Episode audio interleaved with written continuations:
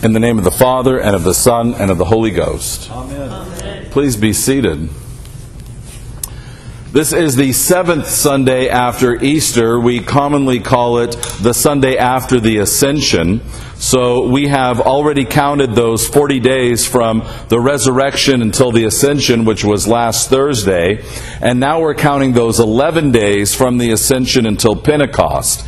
This is in some ways very much like Holy Saturday. It's a, a longer Holy Saturday, if you will, and that uh, we celebrate um, and recognize the crucifixion, and then we're in this period of, of a seeming separation from the Lord, this waiting uh, for the resurrection as we do on Holy Saturday. We're doing something similar, aren't we? Christ has ascended, and now we're waiting with the apostles in the upper room again, uh, this time for the Holy Spirit to come forth on Pentecost. And so uh, it's uh, good for us to be reflecting upon and, and thinking about uh, that, that waiting and that apprehension and what it means to have Christ ascend into heaven and, and what changes at the time of Pentecost. The, the gospel is preparing us for this, preparing us for this uh, radical intimacy that we have uh, with the Father through the Son. Uh, Jesus has been preparing us for this all the way through uh, this long passage that we have in the uh, and the upper room discourses where uh, he's very early in the gospel gone to Jerusalem and he celebrated the Last Supper, and then uh, he spends several chapters preparing uh, the apostles for what it is that he's about to do. So we've been reading for several weeks now, chapters 14, 15, 16, as he talks about this relationship. We've uh, seen him talk about it in this figure eight, remember, where the Father is in the Son and the Son is in the believer, and then the believer is in the Son, the same way the Son is in the Father. He's done that over and over again, and he does it today, but he does it today in a, in a slightly different way, where earlier he's been talking to the apostles, now he's talking to the Father. And so this is a, a prayer, and uh, it's called the high priestly prayer. This is what the church has called it, the high priestly prayer. You'll remember that Jesus is prophet, and he is priest, and he is king. Uh, he's also the sacrifice. So sometimes you just have to do everything yourself, right? And this is the case for Christ. He's going to have to do everything himself. He not only is going to be the priest, but he's going to be the sacrifice as well, because nobody else is worthy. Nobody else is able to do what he needs to do. And he explains that. He explains why it is that he has to do this, uh, because he's been with the Father since before the creation of the world, right? So he is telling us that he's creator God right? That he's always been with the Father, that he's always manifested the Father. And so only the Creator can recreate. If he was part of creation, if Christ was made, he couldn't remake anything, right? Only creators can create or recreate, and that's what we need. We need to be recreated in God's holy image. We need to be remade for holiness and righteousness. And that's what he is proposing has been done and is going to be done uh, by the Father and the Son working together. And he says that he would bring us into this recreation. He would bring us in in the same way that he is in the Father, and that is by being uh, humble, uh, by submitting to the Father's authority, and then by doing good, right? By glorifying. And he says something also very radical here. He says that we will be one the same way that the Father and the Son are one. This is why it's so important for us, or one of the reasons why it's so important for us to meet together, you know? Uh, the church is not a club, it's not a society, uh, we're not a, a, social organization, we're a body. And uh, our oneness is explained by Jesus to be the same kind of oneness that the Father and the Son have. So if we are going to be in the Son, if we're going to be in Christ, if we're going to be in the Father, then you and I need to be one. We need to be submitting to one another. The only way to do that is in fellowship. We have to know one another. We have to pray for one another. We have to submit to one another. Uh, we have to be obedient to one another. We have to be praying for one another. We have to have a, a kind of oneness that's radical. Uh, indeed, radical. And this is what Christ is praying for, that we be one in the same way that the Father and the Son are one. And of course, uh, that is clarified by uh, being obedient, right? Submitting in righteousness. And this desire to be one with us is uh, explained to us uh, all the way through scriptures. It's not a new thing. Ezekiel talks about it in this passage.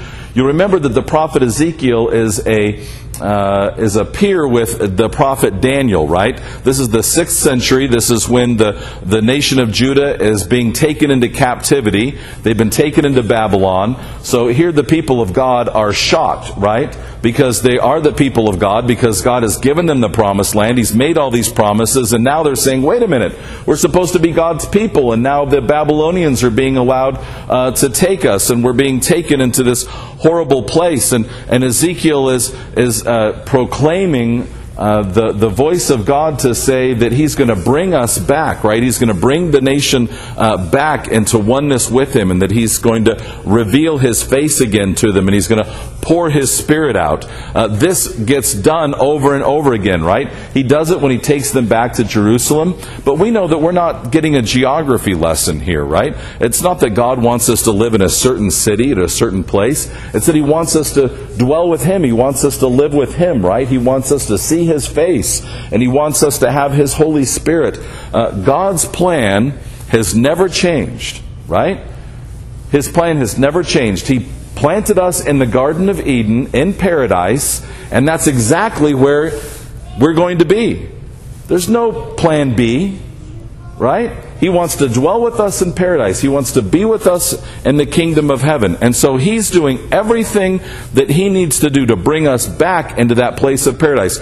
What is it that we're doing in paradise? We're seeing God face to face and we are filled with his own spirit. And Ezekiel says nothing is going to come between us and Him. We're going to experience that oneness, and we are going to participate in His righteousness. Uh, that is God's plan for us. And St. Peter tells us how it is that we're going to do that. And one way in which we do that is uh, that we expect difficult times. See, the Jews and, and Judea were surprised, right? All except for a couple of them, right? Uh, uh, Isaiah wasn't surprised, Ezekiel wasn't surprised, but a lot of them were, were surprised that the Babylonians came. St. Peter says, You don't get to be surprised. Right? This is one of my favorite lines in Scripture, right? He says, You are supposed to be expecting trials. That's the expectation. And he's really clear about this. It's a really a lot of fun, right? Uh, we're going to suffer no matter what. Isn't that great? I can't believe there aren't more people crowding in to hear this, uh, this wonderful promise, right? You're going to suffer no matter what. You're going to suffer for doing good, right? Don't be surprised when you do what's right and people persecute you for it because they persecuted our Lord and we're one with Him. So we should expect the same treatment. And don't be surprised when you do wrong. So whether you do what you're supposed to do or what you're not supposed to do, you're going to suffer. Right?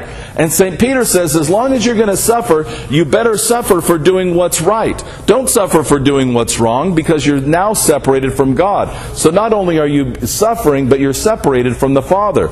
Better to have His glory, to have His grace, to have His presence with you while you go through these temptations and trials. And if you're like me, it's hard to read that. It's hard to read about tests or trials, right? Because uh, I was never really into tests, right? I was a good solid B student. I'd take the test because I had to, but it was no great thrill ride for me, right? I figured, oh, I know enough. I'll be okay. I'll, you know, I'll be able to get by. There were some people that I knew that liked taking tests because they had learned everything they were supposed to learn. They knew what they were supposed to know, and they wanted to show that they knew it. And if there was something they didn't know, they wanted to know that too, right? They wanted to know, what is it that I don't know? And this is the way we're supposed to face the tests of this life, right? We're supposed to say, what is it I don't know? What is it that, that needs to be fixed? What is it that I need to change, right? We test lots of things. We test new airplanes, right? We like airplanes to be tested, don't we? We don't want the first time it's tried to be when we're in it, right? We like test pilots to go up and say, oh, this needs to be changed, right? We like our cars to be tested. We like to know that they've been road tested, that they've been proven, that they've been improved, right? Uh, we like uh, recipes to be tested, right? So we like testing. And we too want to be tested. We want to be shown and proved so that we're able to, to make changes to our life so that we're ready for those trials and temptations. Because we're not going to be surprised and we're not going to be left ill prepared. We're going to be ready for the difficulties of this life.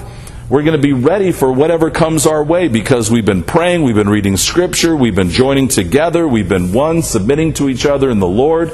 Uh, we've been preparing to do good, which is what St. Peter tells us to do, right? Uh, so we're actually doing these things. And this is what Jesus means when he says uh, that they will know you, right? Sometimes we think knowledge is like a passing acquaintance. Oh, yeah, I know that guy. This is not the kind of knowing that God is talking about, right? It's not that we know his address or his phone number or how to get there. This is the kind of knowing that only comes through experience, right? I could say I know how to shoot a three pointer, right? You stand behind the three point line and you throw the ball up and put it in the basket, right? What's the difference between that and Steph Curry, right? He knows how to shoot a three pointer. He does it all the time. He can do it in his sleep. I've seen him do it with his eyes closed. I've seen him do it from the back court. I've seen him do it from sitting down on the ground. This is a dude that knows how to shoot a three pointer, right? What's the difference? Somebody who thinks about it and can tell you about it, and somebody who has done it. This is the kind of knowing that we have with the Father. It is an intimate obedience in His will. It's an intimate practice of doing what He has us to do. And make no mistake, it's practice, it's trials, it's over and over and over again. So we've got these 11 days to really get ready for our celebration of the Holy Spirit because we're not the kinds of Christians, we're not the kind of people that think that at Pentecost all of a sudden God is just going to treat us like a puppet, you know, and He's going to put us on His hand and make us do and say what He wants us to do. We're the kind of Christians that know that we've got to be prepared, that we've got to be ready, that we've got to be practicing the good works that the Lord has for us to do right? That we're ready for these trials. We know that they're coming. We know that difficult times are ahead of us. We know what it takes for us to be ready for them. We know that we have to be practicing to do good. We know that we have to be one with the Father and with the Son, and we know that we have to be one with each other. We are not alone. Hmm? Ezekiel wasn't alone. Daniel in the lion's den he wasn't alone. Isaiah, Jeremiah in the pit, not alone. Moses in the wilderness, not alone. Those apostles in the upper room, they had no idea how not alone they were. In about two minutes, the Holy Spirit is going to come upon them, and they'll be joined by thousands who hear God's name proclaimed. We are not alone. He is with us every step of the way, and He's ready to test us and try us and to make us new. Thanks be to God. Amen.